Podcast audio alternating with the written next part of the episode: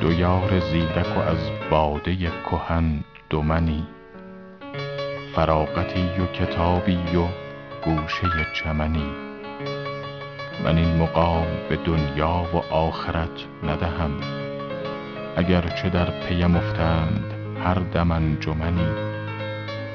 هر آن که کنج قناعت به گنج دنیا داد، فروخت یوسف مصری به کمترین ثمنی.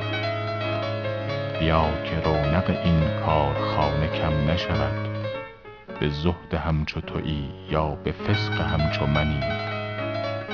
ز تند باد حوادث نمی توان دیدن، در این چمن که گلی بوده است یا سمنی. ببین در آینه جام نقش بندی غیب، که کس به یاد ندارد چنین عجب زمنی.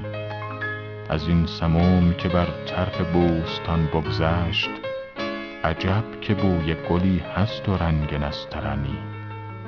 به صبر کوش تو ای دل که حق رها نکند، چنین عزیز نگینی به دست اهرمنی.